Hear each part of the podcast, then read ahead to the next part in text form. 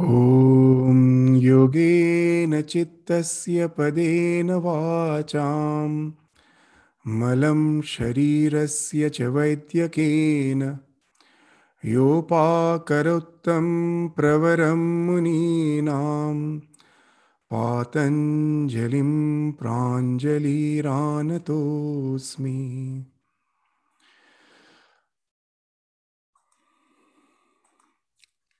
So in the last class, we were studying the sutras, which deals with the posture, the asana, which is one of the limbs of the eight limbs of yoga. So, as we have already uh, described the eight limbs, we have enlisted the eight limbs of yoga as yama, niyama, asana, pranayama, pratyahara, dharana, dhyana, samadhi. So, this, as we are studying, already we have uh, completed the study of the yama and the niyama, the five yamas, the five niyamas. And then we have started with our study of the asana. And in each of the practices, we find that they are actually not sequential. As we have already being uh, already described, that the general notion is that all the asana, all these uh, limbs of yoga are sequential. That we have to practice the ahimsa first, followed by asteya, brahmacharya, and all those practices one by one. It's not that. All the practices go hand in hand and they are complementary. They complement each other. So even the asana, as we have seen in the last class, is not something merely physical. The 46th sutra of the second chapter, though defines asana as sthiram sukham asanam, it may appear that it actually is speaking of the physical aspect. But if we try to just try to understand the sutra, we will find that the two words actually is representing two aspects of asana. Sthira is the physical aspect. You have to be motionless. Sukham is the psychological aspect. It should be relaxing. It's not only physically relaxing, mentally relaxing. Unless you are mentally relaxed, asana can never be perfected. So, motionless and relaxing. As we were giving the example in the last class, that the mind and the body are interrelated, they are riveted. We find in our day to day life that when I am restless, when my mind is full of worries, tensions, and concerns, it is almost impossible to sit in one place and meditate, or even just to relax. We find that we are almost forced to move around. We'll be pacing up and down the room when we are worried, we are tensed. What it speaks of, this body and mind are riveted. When the mind is restless, the body tends to be restless. So in yoga, they have used this riveting in the opposite way. That if you want to calm down your mind, as the body and the mind are riveted, why not take the help of the body to a certain extent? At least sit down quietly. Don't move. A little motion of the body is extremely detrimental for our practice in meditation. This we should never take casually. Many won't take uh, this thing very serious, and we find a lot of movements are going on when they're trying to meditate. At the beginning, when the mind is not concentrated, it is almost impossible to understand that how the motions hampers our meditation, degenerates our meditation. But those who have already started getting a qualitative meditation, they understand it that a little motion will is immediately as if bring down the mind to some 10 20 steps down it will come down immediately a little motion because the mind and the body are riveted. Just the way we were giving the example, suppose there is water in a cup, a little motion of the cup will immediately disturb the water. That's how the body and the mind are related. The body is like the cup, and the mind is like the water. A little movement immediately disturbs the mind, it immediately agitates the mind. The calmness is gone. So, in meditation, we have to practice to sit quietly. At the beginning, it's very difficult. You will find all sorts of uneasiness of the body. It becomes uh, something palpably uh, felt when we sit for meditation. We take a resolution, we won't move. The itching will be there, aches will be there. The best way how to at the beginning to practice meditation that has been spoken of in the 47th sutra, the next sutra. What it was spoken of, we studied in the last class. Prayatna Shaithilya Ananta Samapatibhyam.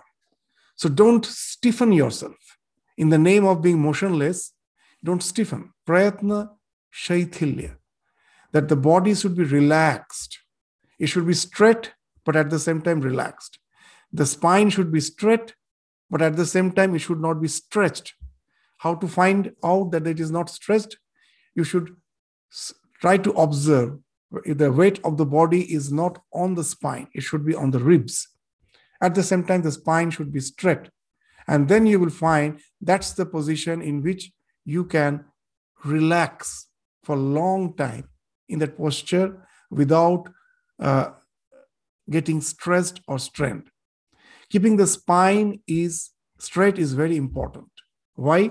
Because all the nerve currents of our body, the main passage is through the spine.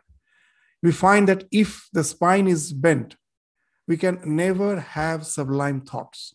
So we should make it a point the spine should be straight and it should be motionless. And the next thing is Ananta Samapatibhyam that all short of disease, as in the last class we were saying, the what is the common symptom of all the disease? It is the localization of your awareness. When I am healthy, I am not aware of any particular part of my body. The health throbs to the entire body. When I say that I am diseased, when I feel I am diseased, when the awareness gets restricted to a particular part of the body. I start saying I have a headache. When I was healthy, I was not aware only of my head. It was throbbing through the entire body. Now it has got localized. I have a headache. I have a heartache. My knees are paining. My stomach is aching. So what has happened? The the more and more the consciousness get localized, the more you are at dis dis-ease. Disease means the ease has gone. Dis-ease. So similarly, that's why the best way to get perfected in asana, asana siddhis, ananta samapatibhyam. To think of the infinite, that your body is not the boundary of your existence. You are within, you are without. The best way is that, as we were telling, speaking of, to get perfected in asana is to practice mindfulness if we can uh, co- collaborate this mindfulness along with the focused meditation, that type of meditation becomes extremely fruitful. We start with mindfulness. Whenever we sit for meditation, start with mindfulness. What it speaks of, I will be aware of what is going on in my body, in my mind, but I'm detached. Even if I won't react if there is a pain, uh, I find that is a, the knees have started aching. Observe that pain as if it is not yours. You just try to observe it objectively. How is it possible? That try to forbear that pain without moving. Let the pain be there. It's not me who is having the pain. The pain is something there. Let me try to observe it without moving. At the beginning, of course, it doesn't speak of ease. It is dis-ease. The ease has gone.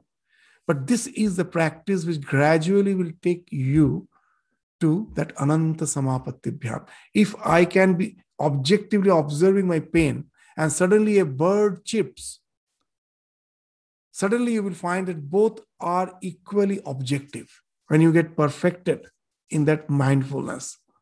What has happened? The ego barrier has fallen off. Now, that speaks of Ananta Samapatibhyam, that you are not just limited in the body. Whatever you perceive is something which is a part of yours. So, entire existence becomes your body. So, with that, the sense of body gradually falls off. After that, you may go for the focused meditation. If you have some object for visualization, you can go for that. But to start with mindfulness actually will help you to have a better qualitative meditation uh, in the next step. So that was spoken of in the 47 Sutra. Prayatna Saithilya, be relaxed, don't move, and Ananta Samapatibhyam. Just try to think of infinity. This is just, if you are thinking of the sky, the ocean, this all speaks of infinite expanse. And how to relate with that? That I am, that Sri Ramakrishna says, I am like a fish swimming in that infinite ocean, which has no boundary. Or I'm like a bird flying in the infinite sky, no boundary. There, all the boundaries has vanished. I am just flying in that expanse of infinite consciousness. So, with this, you will find that the ease in meditation is developing. And that's how the 48th Sutra spoke of the result which ensues from the perfection in asana. What is that? Tata dvandva ana, anabhigata. That all the dvandas, the opposite conditions, like pleasure and pain, as you have by observation, you have transcended them, they fall off. They no more disturb you. All the dvandas in the form of pleasure and pain, they fall off. It's not that you they are, you develop a sort of anesthesia that you don't uh, in any way feel the pain or feel the uh, bliss which ensues from a calm meditation. You enjoy you enjoy the bliss, you even observe the pain, but you have transcended. Means they are no more a part of your limited body. You're just observing them. And that's how, by mindfulness, you transcend them. You don't get identified with them.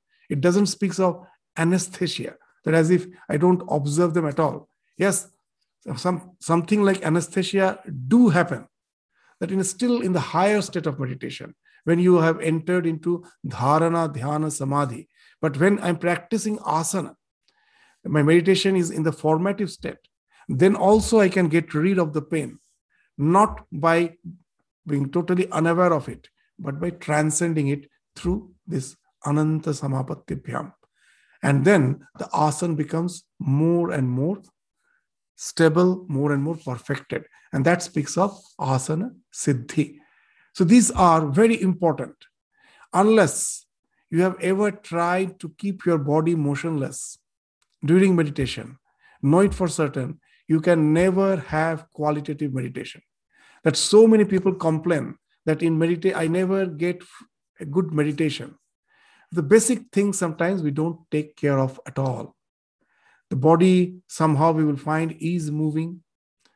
Just uh, in five minutes, in 10 minutes, without some movement, I cannot stay. A little movement, I think it's not going to affect, but it affects. That motion, that movements and the breath, the next thing, the pranayama. These two are very important.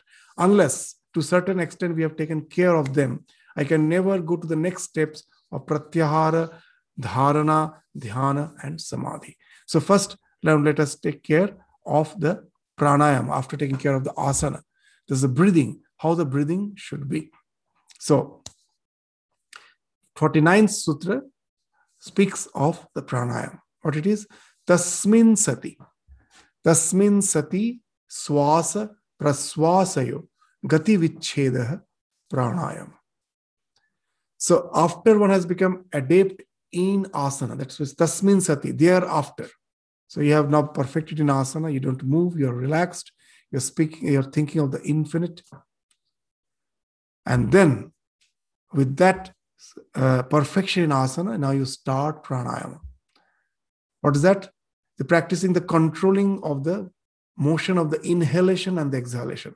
Swasa is the inhalation. Praswasa is the exhalation. So you control the motion of inhalation and the exhalation and that it is what called pranayama. Prana is a vital force. Ama means control.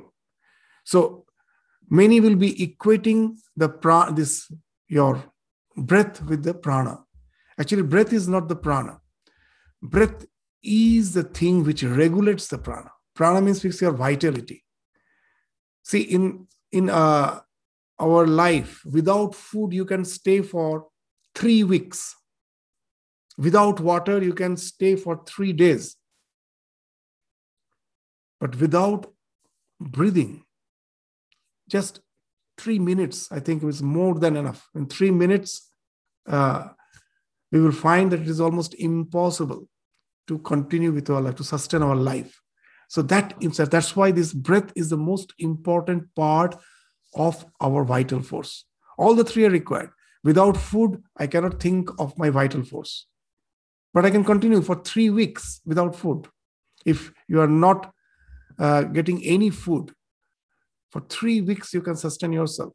Average. Some may sustain more, some may bit less, but three weeks without water, you will be alive for three days. So that is also a factor. This food, water, both are the thing which is a, uh, a factor for your vitality, for the prana. But the most important is the breath. Just it takes three minutes. You, your life will be gone. So that's why this uh, breath is given so much of importance. With the birth, it starts. With the death, it ends. There is no interruption. It's constantly going on. And the more we can have control over it, the more our this vitality, uh, this prana shakti, that will be properly regulated. Without regulating it, we can never think of good meditation. It's in you know day-to-day life we find that in, in the morning you wake up and you find extremely lethargic. Can you meditate? No. If you find that you're, you're extremely energetic, that you cannot sit in one place, like the in the present day, uh, you know, the children, the parents are so much this uh, aware not to give them too much of sweet because it is has been a, a now a established truth that they developed this attention deficiency hyperactivity adhd this uh, all this disease hyperactivity disorder uh, this attention deficiency hyperactivity disorder. How?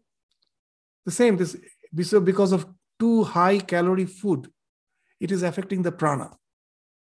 You become extremely restless. That with that you cannot meditate. If you're too lethargic, you cannot meditate. So for meditation, prana, this prana has to be controlled. It has to be in a state where it enables you to be calm and composed, neither lethargic, in that is the tamas, nor too active, that is rajas. It has to be vishuddha sattva, means pure sattva, where the mind has entered a flow, where with any effort the concentration continues. So that's what the pranayama speaks of. It's not merely the breath.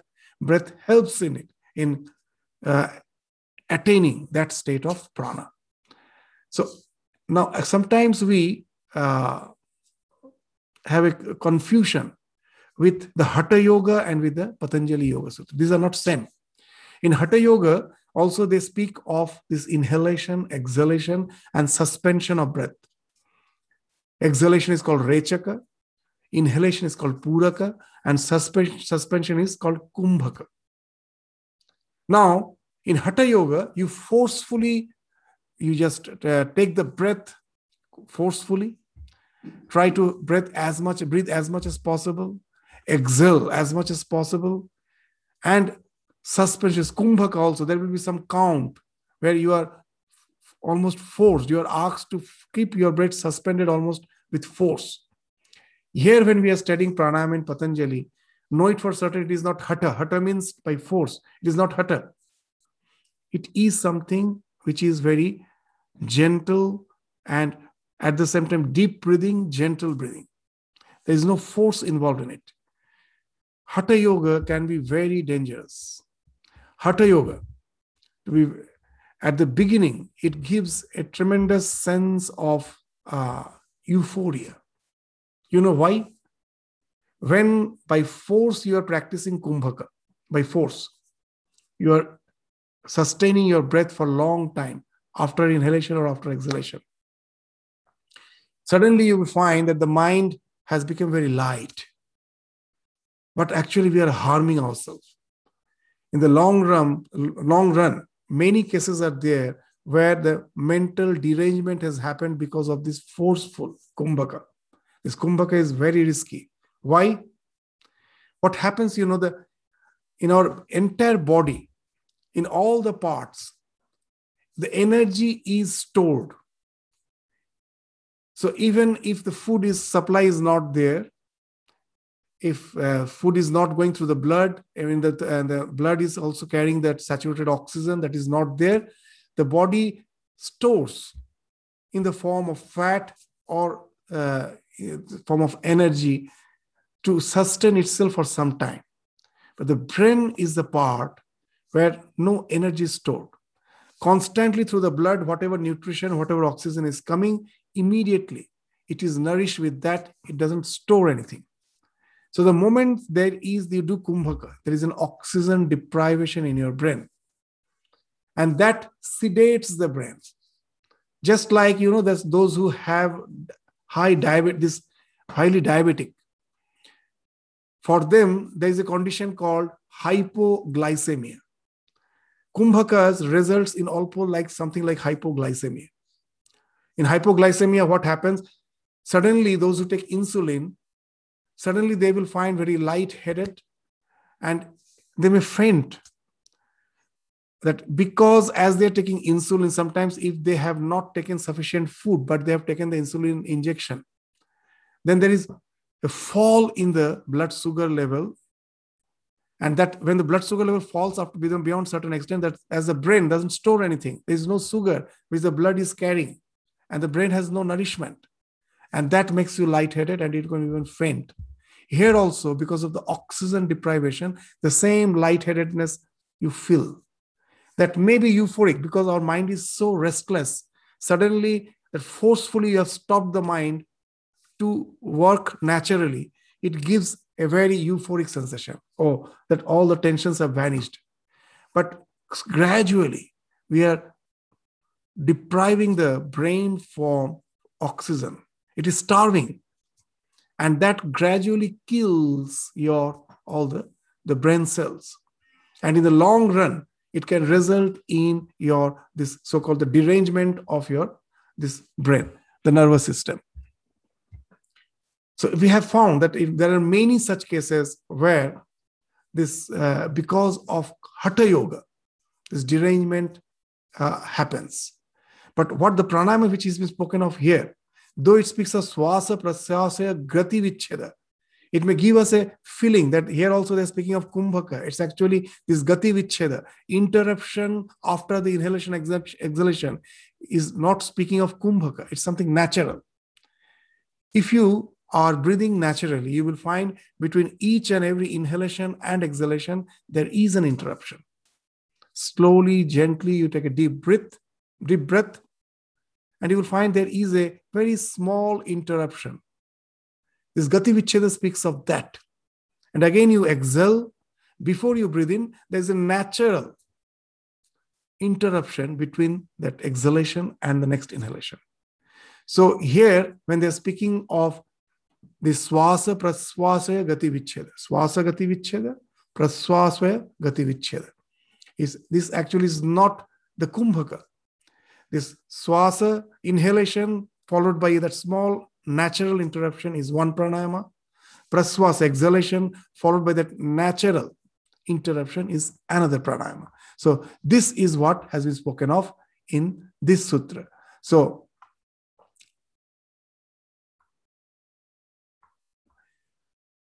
when I am practicing pranayama, as we told, all the practices are complementary. Another thing has to be kept in mind that if you are very restless, that someone told with pranayama, I can control my mind, I can calm down my mind. Never practice pranayama when you are extremely restless.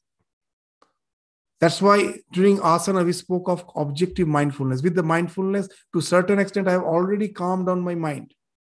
You have to calm down your mind through objective mindfulness or contemplation on God or the uh, meditating on the luminosity of your heart, whatever may be your practice of meditation, you have to calm down your mind to a certain extent. Keep your posture still and relaxed. So the mind, the body, both has been taken care of.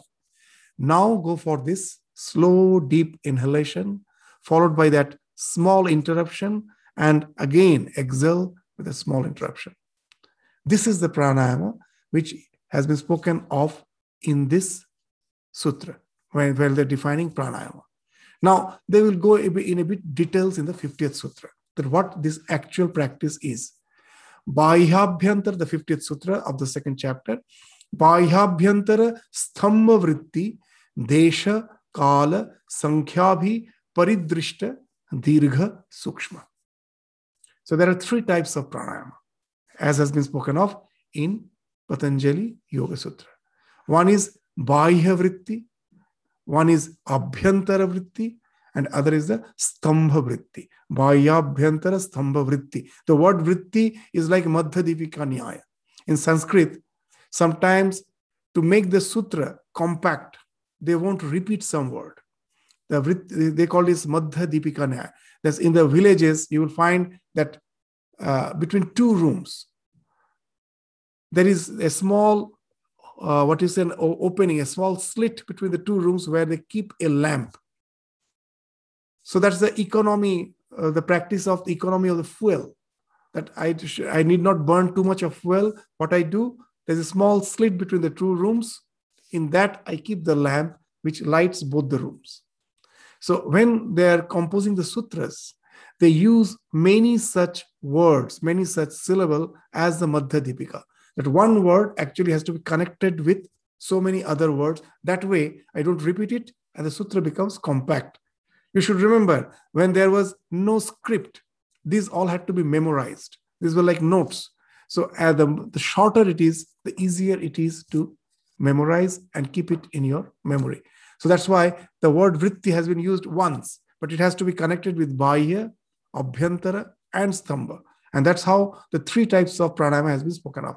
Bahya vritti, external operation means I exhale, followed by that natural interruption. That is one, bahya vritti. Abhyantara vritti, internal operation. How? I breathe in, followed by that natural interruption, suspension. That is abhyantara vritti. And what is the stambha vritti? Now, this is the thing which you have to understand that stambha, it's as if speaks of motionlessness, as if suspension, but this suspension is not forceful. Now, when I am breathing very shallow, you will find the interruption is the natural interruption is very small. But if I am breathing deep, very deep, and what is a regular breathing, you breathe deeply, then the interruption is, gets prolonged. Naturally, the interruption will get prolonged, not forceful. If you deep breathe, uh, breathe very deeply, and then you will find that your this uh, stambha, motionless state, is getting prolonged. So here, this stambha vritti speaks of that regular deep breathing. You breathing, and then if you are breathing in, it's not shallow, it's deep. Then the suspension becomes bit prolonged. That, sus- that prolonged suspension is the stambha vritti, which has been spoken of here. So these three types of vritti, these again, when observed, you have to observe. You have to be very uh, mindful when you are practicing this pranayama. It's not that I do it mechanically. When you're breathing in constantly, just be focused on your breath. So this paridrishta, it has to be observed. And not only observed, it is not the breath only which you are observing, that what is going, that the air which is going through your nose. It has to be observed in the space, means in your chest, that how the chest is expanding, that speaks of this desha, time, that how long you are breathing in, naturally, not forcefully, that, that how your chest is expanding, you have to be mindful of that.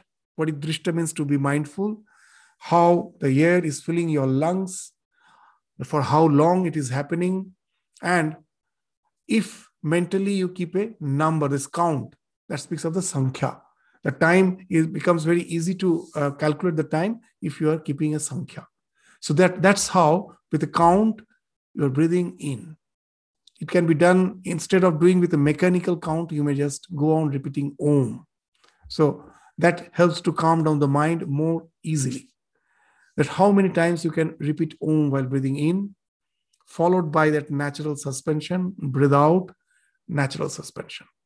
So these are the three types of pranayama which has been spoken of. Bahya vritti exhale, this, and then there is a little suspension. That is one pranayama. Breathe in. There is a little suspension. That is another pranayama. As your breath, this breathing in and breathing out gradually increases the capacity of your lungs at the very beginning. If you, uh, when you first started this practicing pranayama, the capacity of the lungs at the very beginning may, may not be uh, um, means that profound that it, it will be something very less. Through the practice you will find the capacity of the lungs is increasing. And as it increases the stambha vritti also goes on increasing. But in the 51st sutra they will speak of another the fourth type of pranayama. These are very imp- important. You have to because this has something to do with the calming of the mind this has this has these these are the pranayama which doesn't speak of the therapeutic effect of it. It actually has to do with the meditation. So for that, the calming of the mind is very important. The fourth type of meditation has been uh, uh, of pranayama has been spoken of in the 51st sutra. Let us read it, and then in all, all the pranayama, how it gradually evolves that we will try to understand. What is the 51st sutra speaking? बाह्य अभ्यंतर विषय आक्षेपी चतुर्थ the fourth type of pranayama transcends. Akshepi means transcends the external and the internal. What it speaks of? Now when i'm starting pranayama you'll find that gradually your lung capacity is increasing and with that the stambha vritti is naturally increasing.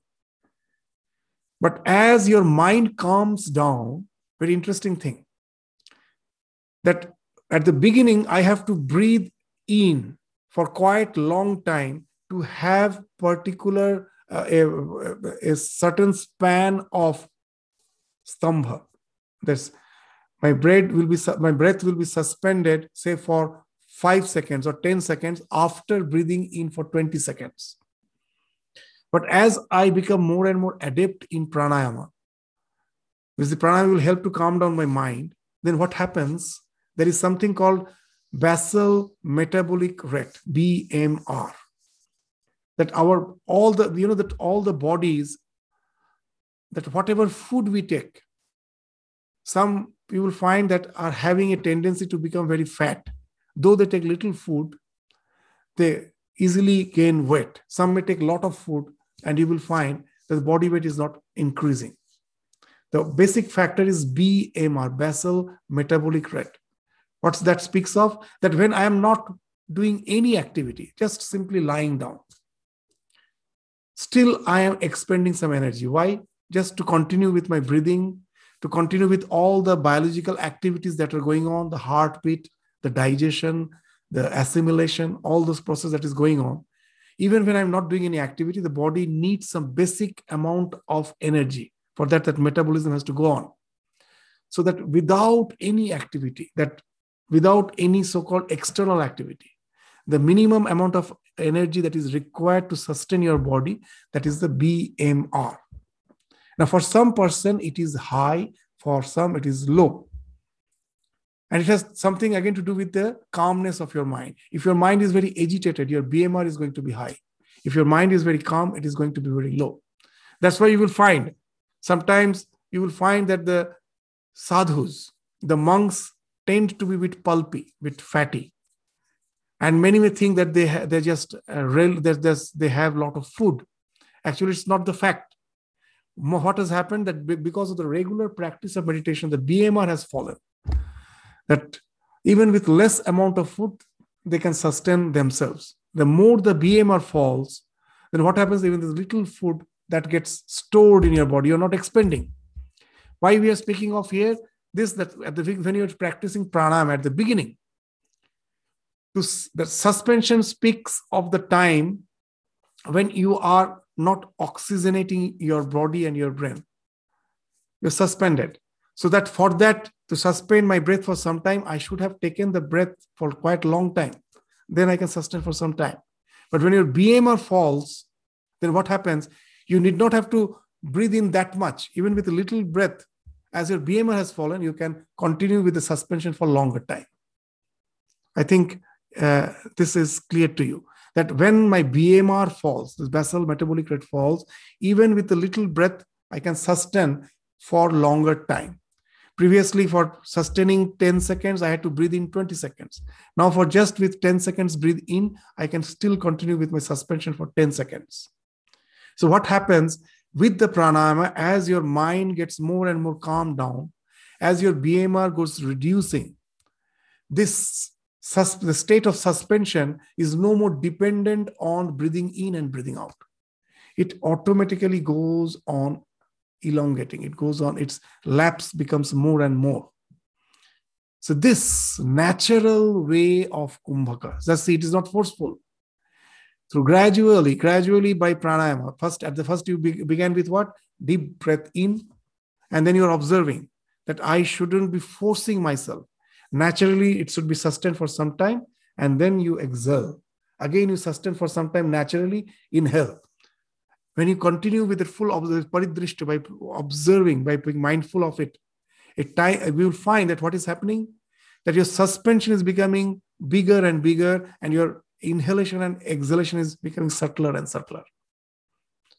So there's a natural suspension, which is be as if transcending the breathing in and breathing out. So this is the Chaturtha. The more you practice pranayama, the more the mind calms down, the more the body is still, not agitated, the more this state of suspension elong, prolongs and it as if is no more dependent on inhalation and exhalation. This is the fourth type of pranayama. And the more it happens, the more your mind gets concentrated. But again and again, we should say it should happen naturally. Many confuse it with the Hatha Yoga.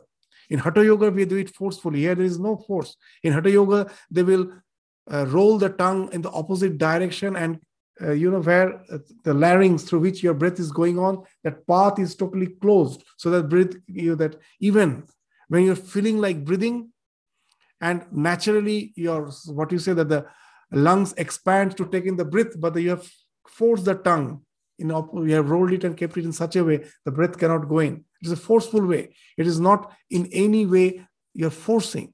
It is happening naturally and the more it naturally happens the more it has to do with the mind. The mind gets calm and more and more calm. Actually it's just the opposite. The more the mind gets calm the more your breath gets suspended. You will find that even in your day-to-day activities when you get extremely focused your breath becomes something very subtle and that the breathless state you as if hold on to your breath without breathing in or without breathing out for longer time. And that also unknowingly it happens when suddenly we are wonderstruck when we get focused when some uh, uh, i'm observing something very intently and when the breath gets automatically uh, as if sustained so that's automatic suspension as what you say this suspension of the breath is what has been spoken of as the fourth type of pranayama. So when thus you get established in pranayama, then what happens? What's the result? That has been spoken of in the 52nd sutra. Tata kshiyate prakasha avaranam. The well over the manifestation of the knowledge is thinned. You find your mind automatically is in a blissful state it has entered into a state of flow. And your meditation, uh, your mind is neither getting lethargic nor it is becoming restless. It has as if entered into a flow. So, the real pranayama, what happens the more and more the breath becomes subtle, the more the mind gets calm and focused, more the distracting thought waves that will be attenuated. That speaks of rajas, eliminating the rajas. The more the ignorance in the form of rajas and tamas falls off. The lethargy is gone, restlessness is gone. Tamas is gone, rajas is gone. And the mind naturally is focused. You're not, you don't have to force your mind to keep focused. It has entered into a flow. It is naturally in, just holding to the object of your meditation. So this speaks of the Vishuddha Sattva state, where all the dross in the form of rajas and tamas has fallen off. So with the pranayama, your mind, that's why you will find even Shankaracharya in his commentary speaking of Nadi Shuddhi. So this through pranayama, you have to get rid of the dross so that your mind becomes alert, but at the same time is calm. This means it is not lethargic nor restless. It is just alert and it remains focused in its object of meditation. That's the state of Vishuddha Sattva. And that also is happening without any force. You don't have to use your willpower. To understand the Vishuddha Sattva state, that when you're thinking of your loved one, the mother is thinking of the child. There's no effort in it. It happens spontaneously. The love, when the love factor is there, when the devotion is there, your object of meditation becomes the focus on the object of meditation becomes spontaneous and that's what speaks of the state of vishuddha sattva so it remains in your mind like a flow and it has uh, how it you have achieved through the pranayama asana followed by pranayama and this is what speaking of the result which uh, ensues from perfection in pranayama that all the and that's the drossness of your mind falls off. Tata kshiyate. Kshiyate means attenuated, thinned. Something becomes feeble. What? Prakasha avaranam. That the mind has the natural capacity to be uh, in a state of flow. It is the rajas and the tamas in the form of dross, which doesn't allow us. You get rid of that. You have actually washed the mind, and now it has entered into a state of flow, which is ensued because of perfection in pranayama. After describing this, now we will enter into the next step of yoga, and that is uh, the pratyaksha. Of course, uh, yeah, there's another sutra which speaks of the attainment in pranayama. Uh, the 53rd is still continuing with the pranayama. the Dharana sucha yogyata manasa. You know that the after uh, pratyahara, there is the next step of um, this yoga is dharana. So to get the capability to remain established in the state of dharana, that happens through pranayama. Dharana sucha yogyata manasa. After the covering is removed through pranayama, one is able to concentrate the mind. When the mind has entered into the state of flow, it is no more getting disturbed. So it has entered into a state of that dharana. So that's what ensues from uh, this practice of pranayama. So these all practices are important. When uh, if we really want to have qualitative meditation, we shouldn't try to just think of concentrating the breath, sit and most probably I have, I'm an initiated and I have a mantra and just immediately I just sit down and start with repeating the mantra and I think that my mind should get focused. It never happens. If we are meditating for half an hour, know it for certain 10 to 15 minutes is just the preparation. And after that, another 15 minutes, you are meditating. 15 minutes preparation, where you have taken care of your asana, you have taken care of your breath. And that for getting perfection in asana, you have already practiced mindfulness. You have been you're aware of, and that mindfulness is at the beginning for your entire bodily feelings. And then that mindfulness goes to your breath. And then gradually, when you find your mind has calmed down, body is relaxed, now you can start with the dharana. And the pratyahara speaks of withdrawing the mind. Now you can really withdraw the mind and focus your mind on the desired object. So 54th sutra will speak of pratyahara. What is pratyahara? What is pratyahara? Swa swa vishaya asamprayoge chittasya swarupa anukara eva indriyanam pratyahara. It's a very poetic way they're describing the pratyahara.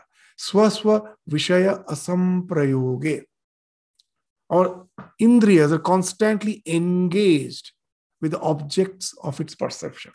The eyes are always busy seeing, ears hearing, skin touch, nose smell, and the tongue to taste. So, I'm not forcing them.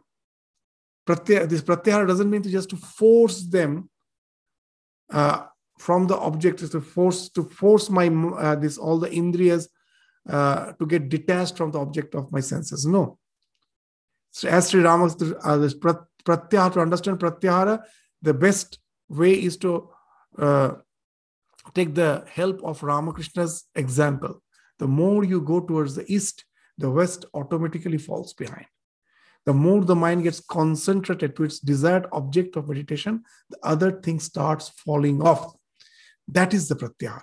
Swaswa Vishaya Asamprayoge. You get detached from the Indriyas.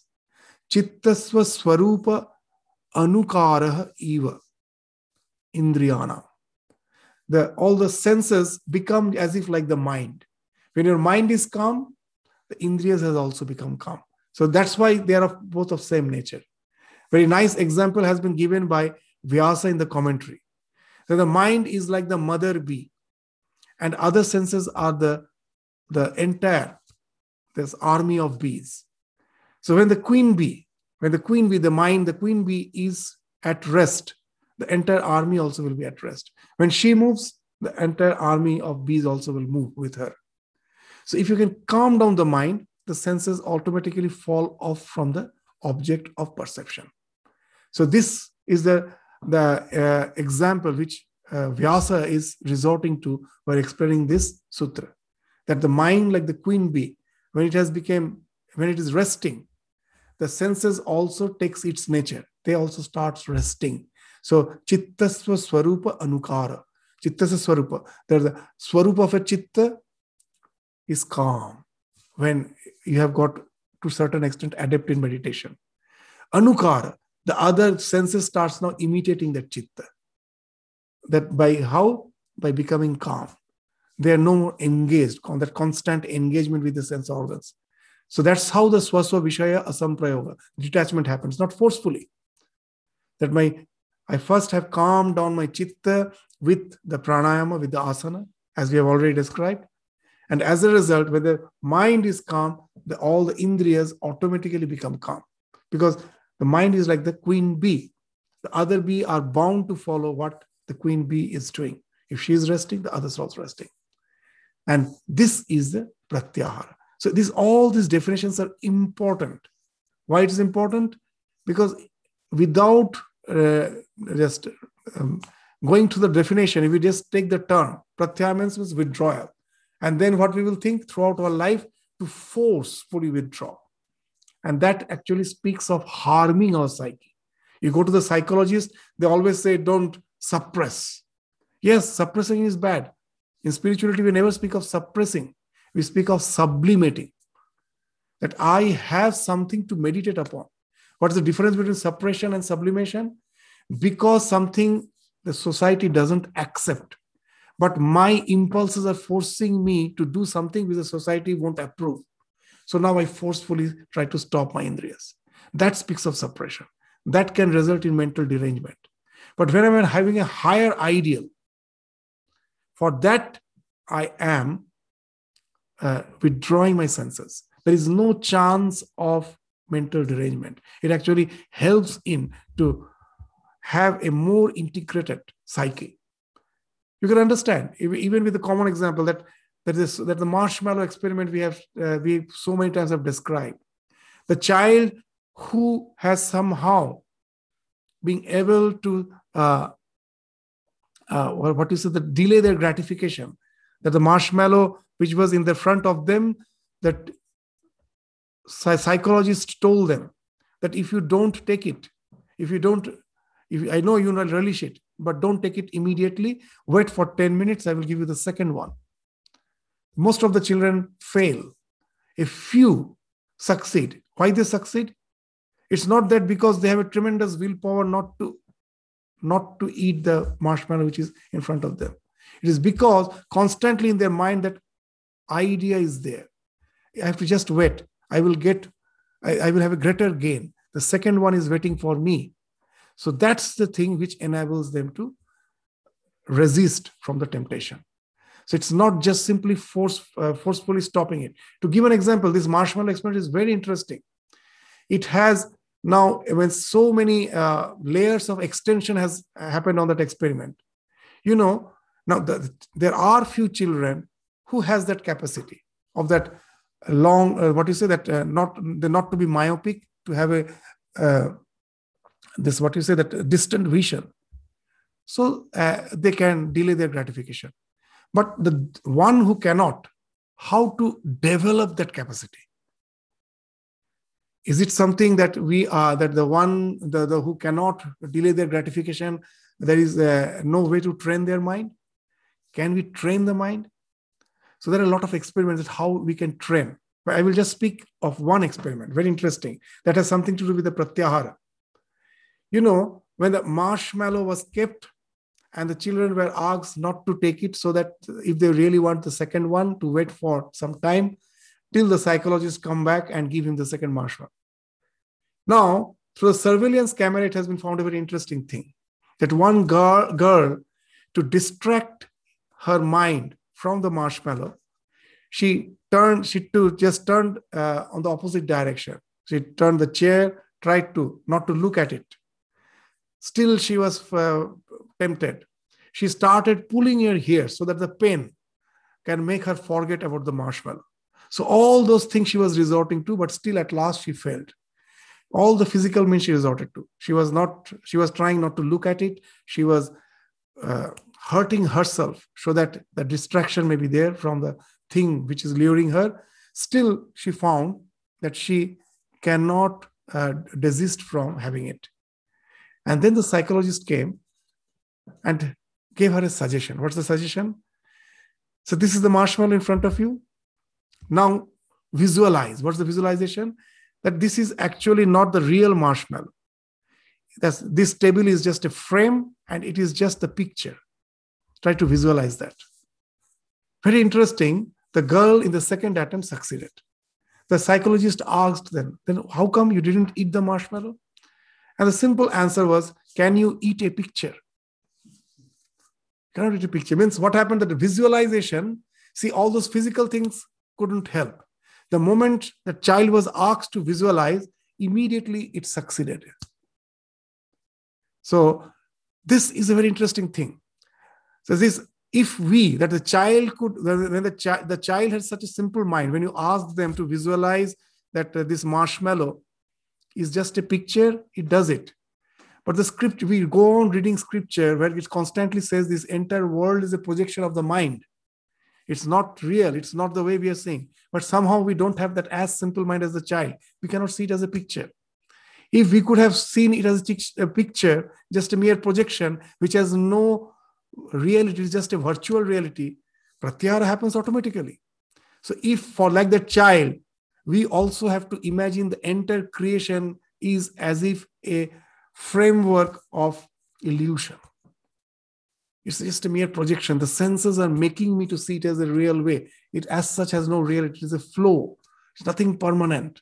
And that also it's not uh, having any tangible reality. The more we can picture it in our mind, the more pratyahara becomes natural. So that's why this chittasya swarupa anukara is very important if you just take care of this first portion, swaswa vishaya asamprayoga, then that speaks of, speaks of forcefully subjugating. That's why the, all the sutra has to be taken in, in its entirety. That uh, Ramakrishna's story, this uh, in reading the sutras, the stories have become very important. The Ramakrishna story of these two, uh, what do you say that um, this uh, um, and this uh, two friends who b- both were actually weavers.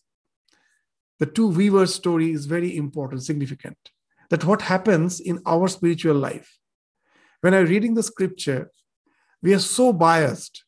Only those things which I find amiable to my uh, way of life, I take that, select it out, and remaining is never in my notice. I never notice that.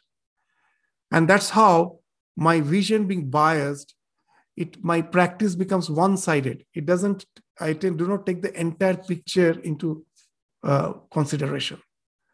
And then that's why the practice becomes incomplete.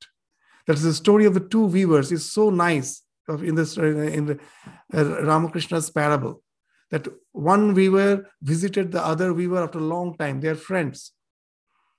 And the host was very happy seeing the guest weaver. Uh, the guest was welcomed, and the host, uh, she was weaving actually, she had a lot of these cotton balls, various color cotton balls uh, in her front, and she was weaving. And now she left the weaving and asked the guest to wait so that she can go and bring some refreshment. After all, she came up such a after such a long time. When the refreshments were brought, now this, the host, she found one of the thread ball is missing. Now she understood what has happened. The other, the guest is also a weaver. She got lured, seeing one cotton ball, one thread ball uh, of very nice color, she somehow couldn't resist herself. She stole it. Now, where to hide? She had kept it under her armpit. So while she was uh, taking uh, the refreshment, was having the refreshment, the host understood that it is under the armpit. Now, how to get it back? After it's a very expensive one. How to get it back? So she planned that I cannot simply ask her that give it back to me. It will be an insult to her. So let me just think of a plan. So she told, See, after such a long time you visited, I am so ecstatic. I'm feeling so happy. I'm feeling like dancing. Why not we dance together? Now, the guest couldn't deny. She had to agree to the host's request. So, after the refreshment, now they both stood up and they started dancing. Now, the host she was dancing with both the hands free, with the, both the arms oppressed. But the guest cannot do that because she has already pressed one thread ball under one of her armpit. So she, with one arm upraised, she was dancing. Then the host asked, Is this the way to dance? How queer way you are dancing. It's so queer. It looks something funny. See how freely I'm dancing? Dance like me. And immediately the guest replied, I cannot. I do not know how to dance with both the hands upraised. This is how I know to dance. So, this is the story which Sri Ramakrishna says that all our biases doesn't allow us to dance freely. So, we keep something under our armpit, and that makes us one sided, biased. So, that happens when we are studying the scripture. We take a part of it, the remaining we forget. We never give importance to it. And then the practice becomes totally distorted. So that's why these sutras, each and every word is very important. If you just read Swaswa Vishaya Samprayoga, it speaks of subjugation. Immediately have to connect it with the next Chittaswa Swarupa Anukara Eva Indriyana. Just as the mind has become calm, similarly the Indriyas has become calm. So first the calmness of the mind is important. With that, the Indriyas falls off automatically. It speaks of sublimation. And that is pratyahara. So this pratyahara uh, we will describe a little more. We will take a few more examples. It's something very important. Like you know some those who have some mental problem like schizophrenia for them we find they are they automatically have pratyahara. They are in their own world the senses uh, no more disturb them. Are they practicing pratyahara? The question then comes. Those and when you are very much hooked to watching television or you forget food everything are you practicing pratyahara? So those questions come. So what the real pratyahara is. So that again we will take up in the next class uh, and uh, before uh, this um, uh, and then before we take up the next practices like the dharana dhyana samadhi we will dwell, dwell with the pratyahara the practice of the pratyahara a little more to understand it in its correct perspective before we proceed for the next limbs of the yoga. So with this, we stop our discussion today. Thank you all. Namaskars.